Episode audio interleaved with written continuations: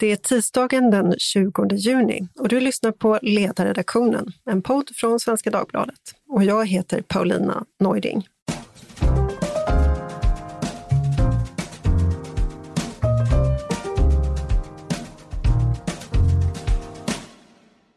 Och gäst idag i vår poddstudio här i Kibstedthuset är skolminister Lotta Edholm från Liberalerna. Välkommen hit Lotta! Tack så hemskt mycket! Jag tänkte att vi skulle ägna hela dagens program åt den svenska skolans kunskapssyn, pedagogik och frågan om digitala verktyg. Och innan eh, våra lyssnare börjar mejla till oss om detta, så det finns förstås många frågor att ställa om skolmarknaden, aktiebolagen, aktiebolagens vinster och så vidare. Eh, jag är själv ingen anhängare av dagens system, men det här är frågor som skolministern brukar få så ofta i andra fora. Och eh, jag skulle vilja, för att vi inte ska vara all over the place idag, så tänkte jag att vi skulle specifikt fokusera på fråga, just de här frågorna om pedagogiken och så vidare. Lotta, sedan du tillträdde så har regeringen stoppat Skolverkets digitaliseringsstrategi. Skolverket ska få en ny generaldirektör. Det känns som det händer väldigt mycket hos er just nu. Ja, det gör det ju förhoppningsvis. Ehm, det är ju mängder av frågor nu som håller på att processas som det heter och digitaliseringen eller tillbakarullningen av digitaliseringen är ju en sån fråga där jag menar och många med mig också menar att mycket av det som sker och har skett vilar på en ovetenskaplig grund. Ehm, digitaliseringen har ju, alltså digitaliseringen är ju i huvudsak någonting fantastiskt, någonting positivt. Vi skulle inte sitta här idag om det inte vore för den till exempel. Eh, men den har drivits på ett sätt där digitaliseringen har blivit någon slags över, överrock eller någon slags övergripande mål även för andra verksamheter, till exempel skolan. Och där man inte har tagit tillräcklig hänsyn till eh, Eh, de effekter det faktiskt har, framförallt på små barn. Eh, och det är ju det vi nu försöker ändra på. Ja, alltså från min horisont så den svenska skolan har dragits med problem länge. Det har funnits stök, det har funnits problem med en postmodern pedagogik och så vidare som vi ska återkomma till. Men när man lägger till skärmar i den här mixen så, så blir det lite som, som en bomb. Alltså det, det är att aktivt störa elevernas koncentration. Det tycker jag egentligen är det stora problemet. Det är inte så mycket vad man gör med skärmen, utan just det här att det skapar ett störningsmoment i klassrummen. Håller du med om det? Det håller jag absolut med om och det är klart att det blir ju allvarligare ju lägre ned i åldrarna det sker. Ehm, det, det, är klart att när, när små barn utsätts för skärmar på det sätt som sker idag så, så leder det till, eller riskerar att leda till för väldigt många elever, att man får svårt med koncentrationen. Och jag har ju träffat under årens lopp lärare som har berättat att de de har försökt säga åt sina elever att ja, men lägg ifrån er nu eh, eh, skärmarna, datorerna eller vad det nu har. Och sen så inser de efter ett tag, eller när lektionen är slut, att, att kanske någon annan lärare har skickat ett meddelande under tiden som eh, lektionen har pågått. Och när lektionen är slut så inser läraren att de flesta i klassrummet har ju läst det meddelandet under lektionstiden. Det vill säga man har fått ett avbrott i själva undervisningen he helt utifrån. I och för sig då ett helt legitimt meddelande, men som man naturligtvis borde ha läst vid ett, vid ett annat tillfälle. Och det är klart att när det händer på varenda lektion, oavsett om det är så att säga ett legitimt meddelande eller om det är att man, man tittar på Youtube eller vad det nu är för någonting, eh, så bryter ju det ens koncentration. Det är klart att det är skadligt. Eh, och det gör framför allt för de barnen som har svåra koncentrationssvårigheter redan från början deras skoltid ännu värre. Det finns en liten sån här förnumstighet som brukar upprepas i den här digitaliseringsdebatten när man säger att ja, men det viktiga är ju vad barnen gör med skärmen, inte att det är en skärm. Och där är min invändning att ja, även om man jobbar med nog så pedagogiska saker så, så vänjer man barnet och barnets hjärna vid att förvänta sig de här digitala dopaminkickarna. Om vi tar en geografilektion på lågstadiet till exempel, att sitta med papper och penna och skriva Örebro 15 gånger eller skriva Sörmland 15 gånger, det är något annat än att klicka på det här pedagogiska spelet och förvänta sig det här lilla plinget. Alltså, det, det, det blir så fånigt när man drar ner det på en sån här konkret nivå, men eh, jag tror att vi måste bort ifrån det här tänkandet att det är innehållet, inte verktyget. Visst spelar det roll vad man gör, men verktyget är verkligen ett problem i sig i klassrummen. Ja, jag håller, håller med, framför allt i de lägre åldrarna där det är det är klart att det är mycket svårare för små barn att själva ha ett kritiskt förhållningssätt. Och vänjer man sig vid att man för varje moment måste få den typen av belöning som ju de här spelen och, och, verktygen bygger på, så är det klart att då blir det ju svårare och svårare att få ett barn att koncentrera sig på att bara läsa någonting eller att bara skriva någonting. Eh, och det är ett problem i sig. Sen finns det naturligtvis fantastiska pedagogiska verktyg, det är ju inte tu tal om saken. Framför allt för barn som, som verkligen är i behov av specialpedagogiska eh, verktyg. Men jag tror ju att i huvudsak så, så funkar boken rätt bra. Ren undervisning av en utbildad skicklig lärare i klassrummet funkar rätt bra. Det har det gjort under hundratals år. Hej, jag Ryan Reynolds. På Mint Mobile, we like to do the opposite of what Big Wireless does. They charge you a lot we charge you a little. So naturally, when they announced they'd be raising their prices due to inflation, we decided to deflate our prices due to not hating you. That's right. We're cutting the price of Mint Unlimited from $30 a month to just $15 a month. Give it a try at mintmobile.com slash switch. $45 upfront for three months plus taxes and fees. Promote for new customers for limited time. Unlimited more than 40 gigabytes per month. Slows. Full terms at mintmobile.com. Det, det, här digitala, det går ju också ut över sånt som vi behöver kunna, till exempel handskrift. Och då har vi haft en artikelserie här på ledarsidan om hur eh, illa det är ställt med svenska elevers handskrift.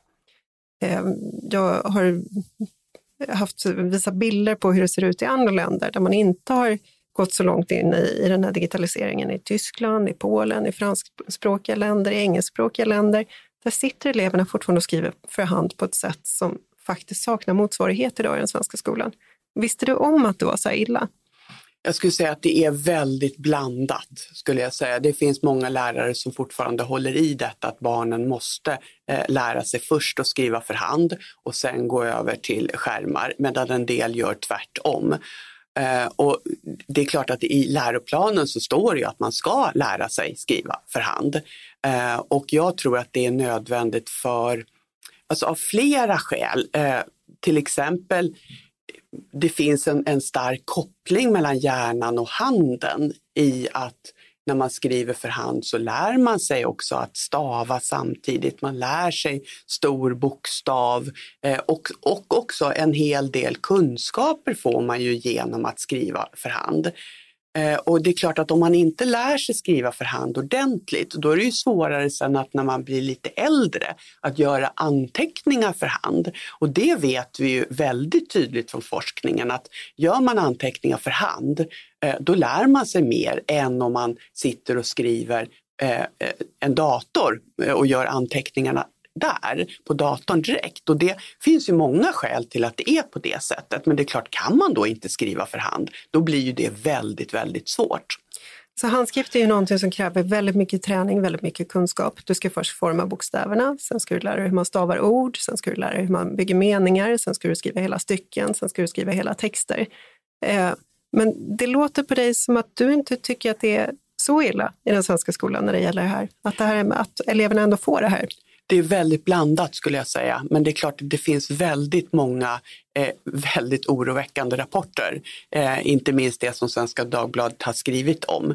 Och jag menar att det är, det är viktigt att skolan tar uppdraget på fullt allvar, att små barn ska lära skri sig skriva för hand. Det är otroligt viktigt.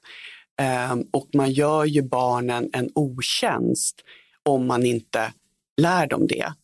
Eh, och dessutom så är det ju så att jag tycker ibland att det finns, det finns en tendens i svensk skola att vi inte riktigt vågar tala om för våra barn att de måste anstränga sig, att allting inte kommer per automatik flygande. Och det är väl också en sån kritik man kan rikta till digitaliseringen ibland, att den, den ger intryck av att allting är så väldigt lätt, för man bara behöver klicka sig vidare hela tiden mm. Eh, och få den här typen av ganska snabba kickar i sitt lärande medan att lära sig läsa och skriva det är ju färdighetsträning. Om jag skulle, om jag skulle lära mig skriva, äh, spela piano som aldrig har gjort det så tar ju det jättemånga timmar. Mm. Medan om någon annan som kan spela piano bara ska bli lite bättre så tar ju det färre timmar. Och att det är viktigt att förstå att ska man lära sig läsa ordentligt, ska man lära sig skriva ordentligt så kommer det att ta tid. För det är en sån färdighetsträning som, som måste få ta den tid det tar helt enkelt. Mm. Alltså idag står det i läroplanen att man ska lära sig skriva läsligt. Det finns ingen, inget krav, krav på att det ska vara vackert längre på något sätt, utan det ska vara läsligt och sen så ska man både skriva för hand och skriva på dator. Och det jag ser omkring mig när jag pratar med vänner, hur skriver era barn, när jag får mejl från läsare, det är, att det är slående hur många som säger mitt barn eller mitt barnbarn har inga motoriska problem, ingen, inga läs och skrivsvårigheter, men det här barnbarnet har inte fått lära sig skriva ordentligt. Eller mitt barn får inte lära sig skriva i skolan oavsett på grund av dyslexi eller något annat. Eh, jag kan vända på det. Jag, jag, jag har hittills fått otroligt få eh, exempel på barn som faktiskt kan skriva åldersadekvat på en nivå som är liksom normal i andra europeiska länder. Är det här din bild också? Ja, alltså det, vi, vi har ett jättestort problem. Det är ju helt uppenbart eftersom vi har introducerat skärmar väldigt, väldigt tidigt, redan i förskoleåldern. Och vår, regeringen nu planerar ju att göra om eh, läroplanerna och det här är ju, digitaliseringen är ju en viktig del av detta. Att det ska bygga på vetenskaplig grund, det vi håller på med. Och det är väl alldeles uppenbart att en del av det som sker i våra klassrum faktiskt inte gör det. Inte minst när det gäller till exempel böcker. Mm. Ehm, att, ja, men man lär sig bättre om man läser en bok helt enkelt i jämförelse med en skärm. Men det är klart att när en del kommuner i princip har avskaffat böckerna. Jag hörde talas häromdagen om en, en, en person som berättade att för några år sedan så, så var han på eh, sitt barns eh, skola på någon, ja, någon föräldramöte motsvarande och då, då var väl skolan väldigt eh, stolt över att, de var, att det var en bokfri skola. men, eh, och, men det var som, sju år sedan eller någonting i den stilen och jag tror att väldigt mycket har faktiskt skett sedan dess. Mm. Eh, även skolan själv har ju sett att mycket av den här utvecklingen faktiskt har varit eh, dålig och driven av andra aktörer än av eh, de som anser att kunskapsresultaten faktiskt är det viktigaste. Mm. Kan, man, eh, kan du tänka dig en nyskrivning i läroplanen när det gäller just handskriften? Absolut. Alltså jag utesluter ju ingenting i det här eh, avseendet och vi tittar ju nu på läroplanerna både för förskolan och för grundskolan eh, för att se vad som behöver göras och vad man behöver stärka upp skrivningarna mm. så att vi kommer ifrån detta. För det är klart att, att barn måste lära sig att skriva för hand. Det är otroligt viktigt. Eh, när man ser sig omkring eh, så finns det en del som tyder på att det här med skärm håller på att bli en klassfråga. Huruvida du ger ditt barn en skärm redan i barnvagnen eller om du inte gör det, det, det verkar följa samma typ av klassmönster som andra typer av livsstilsval eh, i samma härad. Eh, kan man tänka sig att man börjar tänka i, rätten, i, i termer av rätt till skärmfri tid för barn och att skolan ska, eh, ska stå för den rätten? Det tycker jag absolut och vi bör ju lyssna på, på Världshälsoorganisationens eh, eh, deras direktiv kring de här frågorna. Men det är också viktigt att, att säga att det här är ju inte bara en fråga för skolan utan också en fråga för föräldrarna. Eh, att inte använda skärmarna på ett sådant sätt så att det faktiskt skadar deras barn. Och när det gäller riktigt små barn så är ju direktiven egentligen i grund och botten väldigt, väldigt hårda. Barn under två år ska inte utsättas för skärmar och lite äldre barn max en timme om dagen. Och det kan ju inte bara det kan inte bara vara en fråga för skolan att upprätthålla det utan faktiskt också för, för föräldrar. Mm. Och jag tycker väl med, mig märka, och det, det ligger väl kanske också i din fråga lite, att, att föräldrar blir ju mer och mer medvetna om detta och det finns en slags, en slags ironi i det, att när digitaliseringskommissionen kom med sin ehm, eh, ja, deras huvudgrip, övergripande mål var ju att Sverige skulle bli världens mest digitaliserade land. Vad det nu innebär, det vet inte jag riktigt. Men då så var ju skolan en väldigt viktig del i det. Just för att man såg att det här med tillgång till digitala eh, verktyg skulle inte bli en klassfråga. Men det du säger egentligen nu är mm. precis tvärtom, nämligen att eh, det är så att säga att man inte har tillgång till digitala eh, verktyg är så att säga ett sätt att, att eh, eh göra det bästa för sina barn. Mm. Eh, och det visar ju också hur snabbt utvecklingen har gått. Mm. Att det är på det sättet och då, där måste ju skolan ligga i, i framkant, tänker jag. Men det är också viktigt att, att föräldrar att föräldrar får information om detta, precis som man får information om att man ska smörja sina eh, barn innan de går ut i solen eller att de ska äta bra mat eller att de ska borsta tänderna eller vad det nu är för någonting så behöver föräldrar också ja, men hjälpmedel att, att säga nej till, till skärmar. Mm. För mig är inte det egentligen inte någonting konstigt och jag tycker inte att det är mer att skriva på näsan än att säga att du ska borsta tänderna på dina barn. Mm.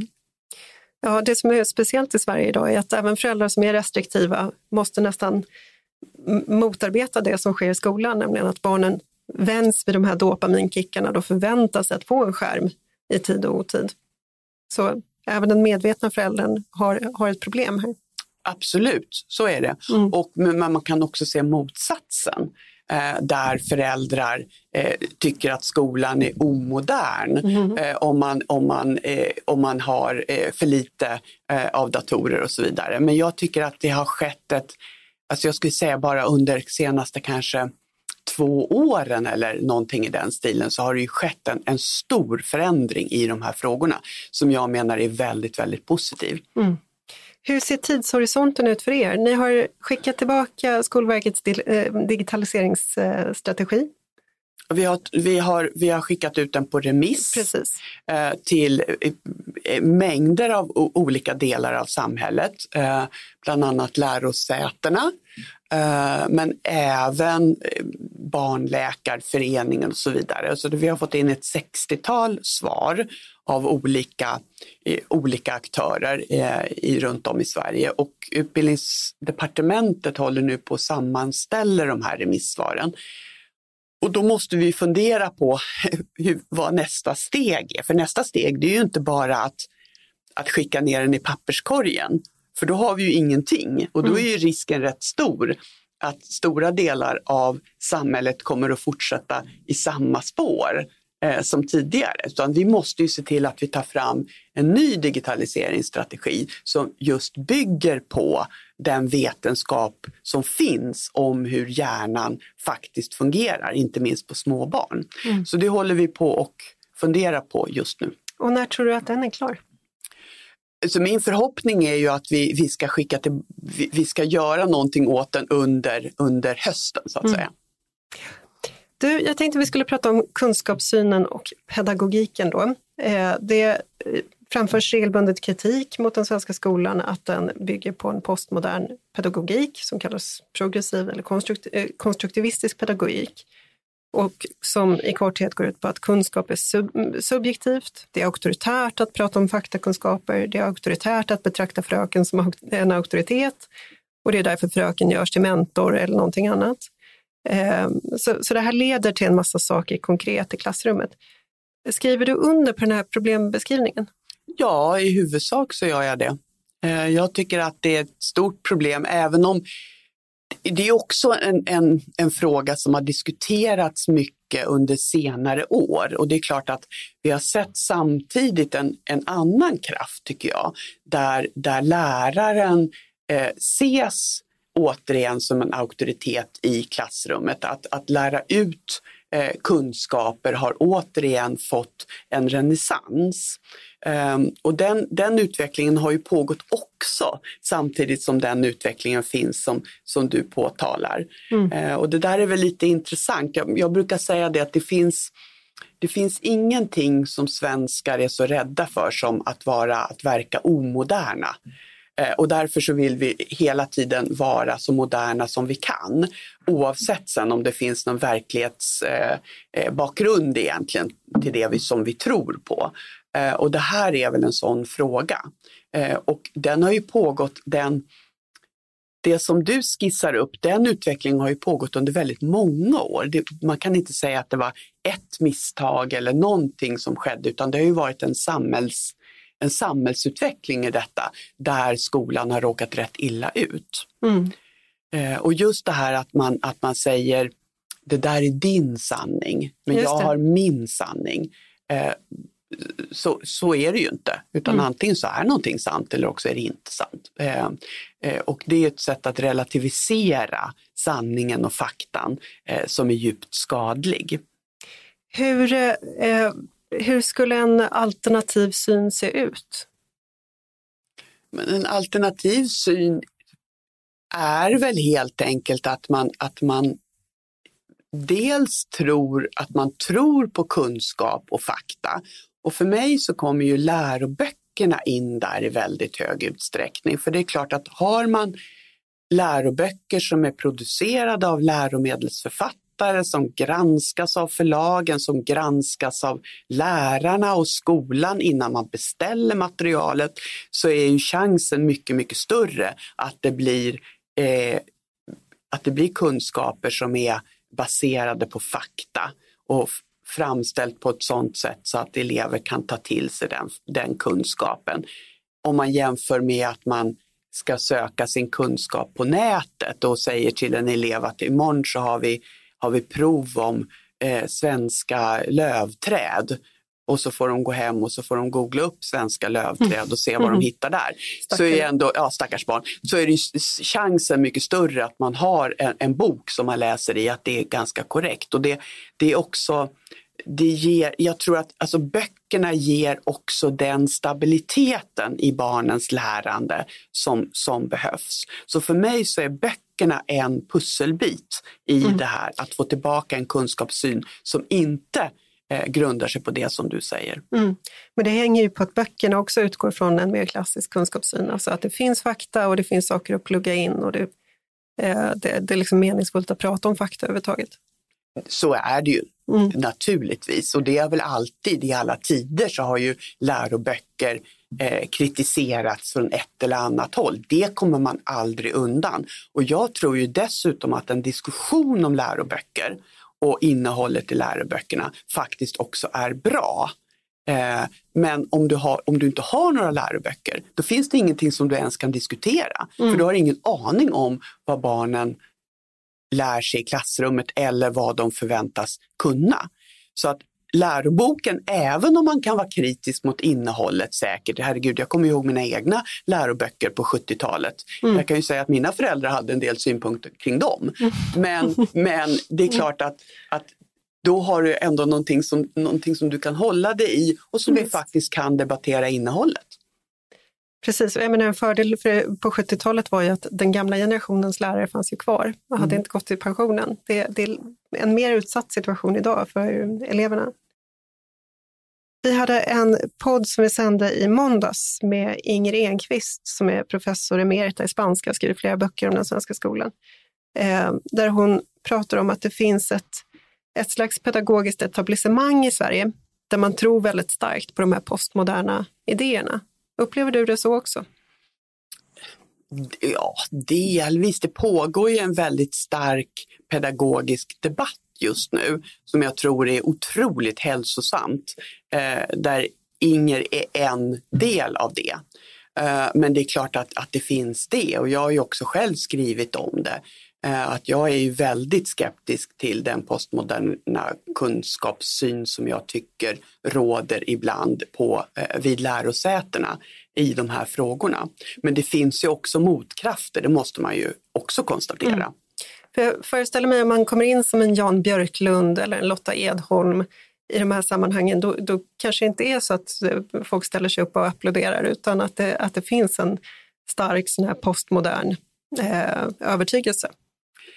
Det kan du nog göra. Jag kan ju konstatera att när jag, när jag skrev den här artikeln i Svenska Dagbladet så fick jag ju just på pälsen av just pedagogikforskare mm. i Sverige. Eh, och det är väl ett sådant tecken, men jag tycker att det också är väldigt det är rätt hälsosamt också att det blir en debatt.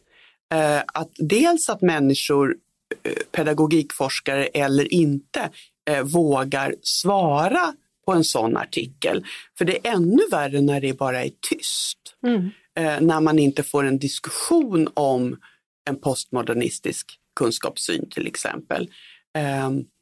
Och där, där det är väldigt lätt att svänga sig med olika termer och så vidare.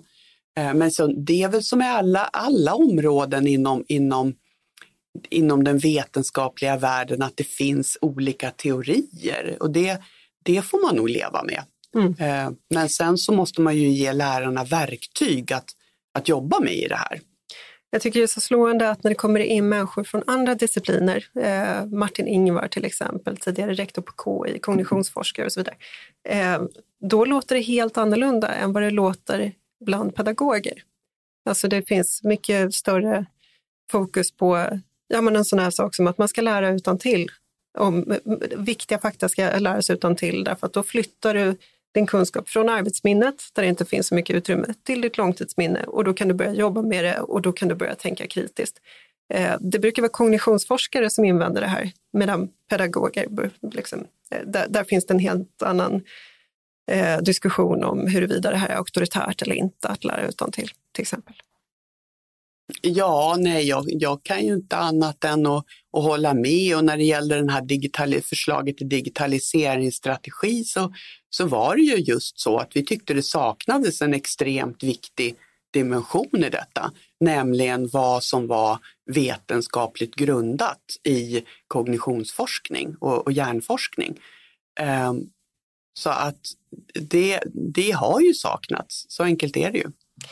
I det här postmoderna så finns det också en del som är socialkonstruktivism. Alltså att skolan är till för att konstruera en ny människa som är jämlik, som är multikulturell, som är, eh, brinner för hållbar utveckling och så vidare. Eh, är det, håller du med om den verklighetsbeskrivningen? Att det är en del av det hela det här postmoderna idékomplexet? Det har väl alltid varit så att skolan ända sedan 1842 när, när vi fick skolplikt och folkskola och så vidare i Sverige alltid har funnits en idé om att skolan inte enbart är till för individens förkovran utan att det också finns till exempel ett demokratiuppdrag. Eh, att eh, vi, ska, vi ska fostra barn att bli Eh, Eh, demokratiska medborgare till exempel. Det har jag inga som helst problem med.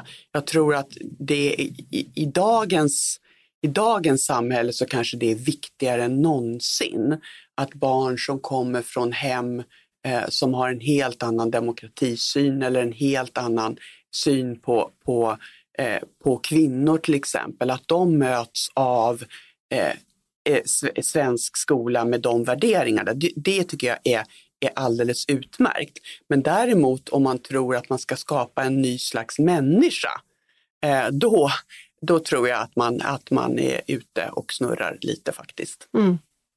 Jag tänker på en sån sak som jämlikhet. Det som är utmärkande för den svenska skolan om man jämför med de andra skolsystem som jag känner till så eh, är det att man är så rädd för spets i teoretiska ämnen. Alltså I England till exempel, det är inte bara det att man börjar i skolan när man är fyra, utan redan när man är fyra år så finns det ett antal grupper i klassrummet som går olika fort fram beroende på var de befinner sig.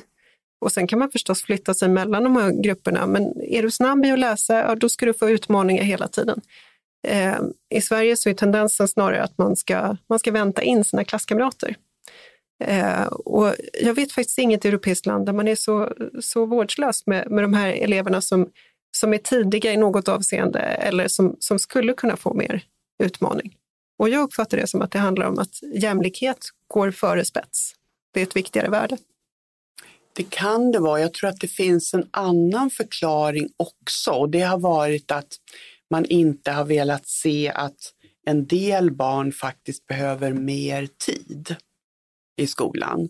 Eh, det har funnits, eller det finns väldigt starkt det här att man, man börjar skolan vid det året som man fyller sex år och sen så går man ut nian det år som man fyller 16 år. Eh, och sen så ska alla ta sig igenom eh, det här grundskolan på samma tid oavsett vilka förutsättningar man har. För allting annat är orättvist. Och det där leder ju till en enorm orättvisa. Eh, för att alla barn har inte samma förutsättningar när de börjar skolan. Och en del barn börjar ju inte ens i svensk skola vid sex års ålder utan kanske kommer hit när de är 10-12 och har i stort sett inga förutsättningar att klara på den tiden. Och det där menar jag är någonting som vi måste försöka göra någonting åt. Idag så är det 0,3 procent av alla elever i grundskolan som får ett extra år. Det är sannolikt lägst i världen skulle jag tro. Att vi liksom trycker eleverna igenom skolsystemet oavsett vilka förutsättningar de har för att alla ska gå ut vid samma tidpunkt. Och sen satsar vi oerhört stora pengar på eh, gymnasieskolans år fyra, fem och kanske till och med sex eh, för att de här eleverna ska ta igen kunskapen då. Och då är det ju naturligtvis också mycket, mycket svårare. Mm. Och det, det, är något, jag brukar säga det, att det är någonting lite märkligt ibland med svensk skola, det här att vi är så otroligt väl medvetna om att tidiga insatser är helt avgörande. Och det är det ju även i, på andra områden, till exempel tidiga sociala insatser, när man ser att någonting håller på att gå på tok. Men ändå så är det så att vi vi skjuter problemet framför oss. Mm. Och det är därför också det är så otroligt bra nu att Handelshögskolans rektor till exempel har reagerat så starkt på de, på de eh, glädjebetyg eller fuskbetyg som, som ges. För att han ser att det där faktiskt har lett till att, att eh, de har för dåliga kunskaper, eh, mm. hans studenter, när de börjar. Och det beror ju också på det här att vi liksom trycker elever igenom systemet. Precis, men nu är det nästan så att du pratar om den, den vänstra halvan av normalfördelningskurvan, liksom de som har det lite svårare för sig och behöver mer.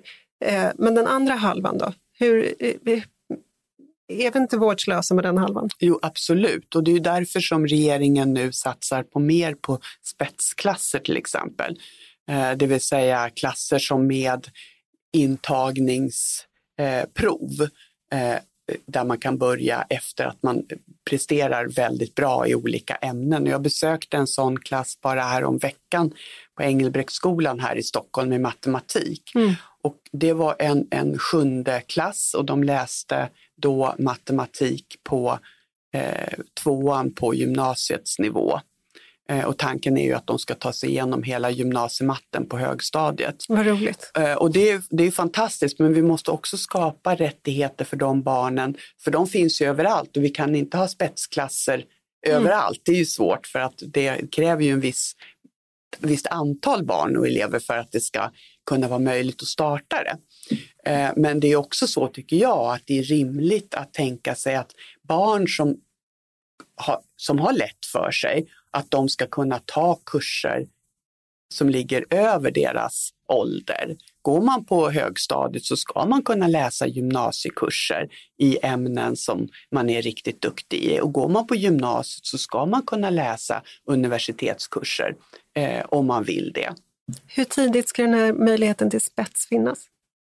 Från vilken årskurs? Det, det som finns idag är ju på högstadiet och gymnasiet eh, finns det spetsklasser idag och det var ju ett, ett försök eh, som vi nu kommer att eh, se till att det blir, eh, kommer att finnas kvar och vi kommer också att utöka eh, antalet spetsklasser i Sverige. Mm. Man pratar väldigt mycket om jämlikhet alltså och samtidigt så ser vi att den svenska skolan är lite av en ojämlikhetsmaskin. Jag pratade som sagt med Inger Enqvist som berättar att hon tror att fler föräldrar kommer att köpa hem skolböcker till sina barn för att de märker att det, det funkar inte, skolan gör inte det de, den ska. Ehm, jag pratar med vänner som tar hem skrivböcker för att lära sina barn att skriva med papper och penna. Ehm, det slår mig som otroligt ojämlikt. Hur kan det vara så att vi pratar så mycket om jämlikhet och så, så skapar vi ojämlikhet? Jag tror att det beror på att en del är helt feltänkt helt enkelt. Att man, man tror att man, man skapar jämlikhet genom att låta eh, barn ha tillgång till, eh, till datorer till exempel i väldigt tidig ålder och att det då skulle skapa jämlikhet på det sättet att det inte blev ojämlikt i den tillgången man hade på, på eh, tekniska hjälpmedel till exempel. Men det som vi i själva verket ser är precis motsatsen. Och det är därför som regeringen gör till exempel den här stora satsningen nu på läroböcker där målsättningen är eh, när det är fullt utbyggt att det ska vara en bok per elev och ämne. Mm. Och att läroböcker faktiskt är det ska finnas i den svenska skolan. Det är ingenting som man bara kan välja bort att ha. Mm. Eh, och på det sättet så, så ökar vi ju jämlikheten igen. Mm. Folkpartiet och Liberalerna har ju varit stora kritiker av hur eh, lärare behandlas i skolan, alltså den här proletariseringen av lärarkåren som, som följer av den progressiva pedagogiken. Alltså när, när läraren inte får vara auktoritet i klassrummet så är det inte speciellt attraktivt att vara lärare och så vidare. Eh, Jan Björklund gjorde stora satsningar på det här. Vad, vad hände? Ja, det har väl hänt ganska, ganska mycket, men det måste hända ännu mer för att parallellt med den diskussionen så har det ju också skett en samhällsutveckling som är som där barn kommer väldigt mycket i kläm. Ehm, vi ser en som gängkriminalitet och sådär. Det är klart att det har ju, knackar ju på dörren i skolans värld också. Vi måste göra mycket, mycket mer. Mm. Eh, vi kommer i höst att tillsätta en utredning som handlar om, om hur man ska eh, se till att lärare och rektorer får större befogenheter, eh, till exempel i klassrummet. En, ett problem idag är ju att det finns en otydlighet i vad lärare får och ska göra när elever beter sig på ett sådant sätt att de faktiskt inte kanske bör vara kvar i klassrummet. Eh, och det där upplever jag att det finns, ett, det finns ett stort stöd för det. Men det är också så att det finns en, en rädsla tror jag i att man tar i, att man, att man tror att man tar i för hårt när man säger åt elever att de faktiskt eh, måste bete sig. Eh, eh och det tror jag vi måste komma ifrån för att det, det är vuxenvärldens skyldighet att faktiskt uppfostra barn så att barn lär sig vad som är rätt och vad som är fel och hur man faktiskt ska bete sig mot sina medmänniskor. Det är ingenting som barn kan uppfinna själva, mm. utan tvärtom så kan faktiskt barn bete sig väldigt illa mot varandra. Och om inte vuxenvärlden sätter stopp för det eh, så är vi väldigt illa ute. Barn är inga ädla vildar, utan de behöver något. Ja, de kan ju vara vilda, men frågan är hur ädla de är. eh, nej, men eh, verkligen. Och jag tycker att det är intressant att när man gör eh, frågar elever, högstadieelever, men vad tycker ni själva? Och inte bara högstadiet utan även på mellanstadiet gjorde vi i Stockholm sådana här skolenkäter. Och det de visade eh, det var dels att det är väldigt många elever som upplever att det är alldeles för stökigt i klassrummen. Mm. Och det är också väldigt många elever som upplever att, att, eh, att mobbning pågår. Och det som kanske är mest hjärtskärande i de här berättelserna eller de här undersökningarna, det är att väldigt många elever säger att det största problemet är att vuxenvärlden inte ingriper när man ser att det pågår sånt här. Och då sviker man ju verkligen barnen som vuxen när man inte ingriper mot till exempel mobbning eller våld. Så, så mer disciplinära verktyg för lärarna? Absolut. Mm. Det, det, jag tror att det är helt nödvändigt faktiskt. Och där är ju ett, ett stort problem i detta, det är ju att vi har en, en administration, en byråkrati kring det som brukar kallas elevnära dokumentation som också gör att lärare riskerar att dra sig för att ingripa. För man vet att det är en enorm dokumentation som måste till också. Just det. Och det, det är ju, då har man ju verkligen bitit sig själv i svansen. Mm. Men det här allmänna dokumenterandet, det har ju ni varit inne på. Det är ju en del av hela den här proletariseringen, att man ska man ska rapportera uppåt allt man gör, man får inte bedöma själv i lika stor utsträckning som tidigare, eller hur? Absolut, så är det. det. Det, det skulle jag verkligen vilja skriva under i. Och det gäller ju inte bara skolan, man kom, måste ju komma ihåg det, att vi, vi ser en, en dokumentationshysteri i samhället mm. på alla nivåer. Det, man, behöver, man kan prata med en läkare eller en, en socialsekreterare eller en sjuksköterska som vittnar om exakt samma sak. Att allting måste dokumenteras in i minsta detalj. Och det är klart att det tar ju både tid, naturligtvis, mm. tid som skulle ha kunnat användas till att förbereda lektioner eller att, att ha lektioner eller att, att efterarbeta lektioner. Eh, men det är också så att det tror jag skäl en del av, av glädjen i yrket, att behöva dokumentera precis allting. Ja, det bör föreställa sig. Tänk om vi behövde sätta oss ner och dokumentera nu vad vi gjorde under den här halvtimmen. Ja, det, skulle... det, det, blir ju liksom eh, ja, det blir auktoritärt om något på något sätt. Ja, och väldigt, mm. väldigt tråkigt. Mm. Eh, tråkigt faktiskt. Och det, när vi, vi tillsatte ju en utredning här i förra veckan mm. eh, med eh, Bosse Jansson som var eh, ordförande i Lärarnas riksförbund tidigare, just för att ge förslag på hur man ska minska lärarnas administrativa börda. Både genom att kanske helt och hållet ta bort uppgifter som lärare ägnar sig åt idag som är helt onödiga, mycket dokumentation, mm. men också hur man faktiskt kan förskjuta en del av de uppgifterna till andra yrkeskategorier i skolan. Eh, så att lärare verkligen får vara lärare och inte någonting annat. I, I, andra änden av det här då, eh, om man tittar på Singapore till exempel som har några av världens bästa skolor, där är det de absolut duktigaste studenterna eh, som blir lärare, som, som lockas till lärarutbildningen, alltså toppstudenter. I Sverige är det ju precis tvärtom. Eh, människor kommer in på lärarutbildningen som vi inte alls vet ens har de grundläggande kunskaperna. Eh, vad vill ni göra åt det? Vi kommer här inom ganska kort att tillsätta en utredning kring just lärarutbildningarna i Sverige. Eh, och vi har ju också aviserat i Tidöavtalet att vi till exempel ska se över Eh, de, de, krav som ställs för att komma in eh, på lärarutbildningarna. Så det får vi ju återkomma till ganska snart faktiskt. Men jag tror att det är också, ska man stärka läraryrkets attraktionskraft så handlar det ganska mycket om det som vårt samtal har handlat om hittills. Alltså det handlar om hela skolan. Eh, att uppvärdera skolan, att uppvärdera lärandet, att se till att det blir bättre strukturer, att vi får eh, skolmiljöer som präglas av lugn och ro. Mm. Det är också någonting som gör att yrket i sin tur blir mer attraktivt. Mm. Det här är ju klassisk folkpartistisk och liberal mark, alltså ordning och reda i skolan, klassisk pedagogik, eh, återupprätta lärarens status och så vidare. Och nu dessutom skärmarna. Hur kommer vi se det här konkret i slutet av den här mandatperioden?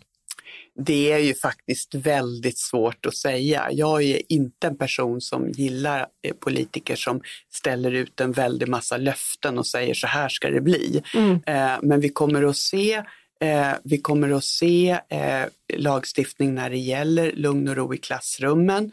Eh, vi kommer att se betydligt många fler böcker i klassrummen. Vi kommer att se en tillbakarullning av den digitalisering som faktiskt har varit rent skadlig, framförallt för för små barn. Eh, vi kommer att se eh, flera speciallärare som kan stötta de elever som verkligen behöver hjälp och stöd i skolan. Det är väl några av de sakerna som jag ändå vågar lova. Det finns en klassisk eller känd rapport från McKinsey, konsultbyrån, som eh, visade att på sex år så kan man vända en skola om man bryter med det progressiva och slår vakt om klassisk pedagogik. Vad tror du om det? Klassisk pedagogik i, i den formen att läraren undervisar och är skicklig på det är ju det är ju helt vetenskapligt bevisat. Det finns ju liksom hur många utredningar som helst som visar att undervisningsskickliga lärare är det absolut viktigaste för att eh, barn ska lära sig. Mm. Läraren är viktigast. Lotta Edholm, skolminister, tack för att du kom till Svenska Dagbladet. Tack för att jag fick komma. Och tack till er som har lyssnat. Ni får som vanligt jättegärna höra av er till oss med Frågor, förslag, kritik, konstruktiv och negativ och positiv och i alla former. Vår producent idag heter Jesper Sandström som vanligt och jag heter Paulina Neuding. Vi hörs snart igen.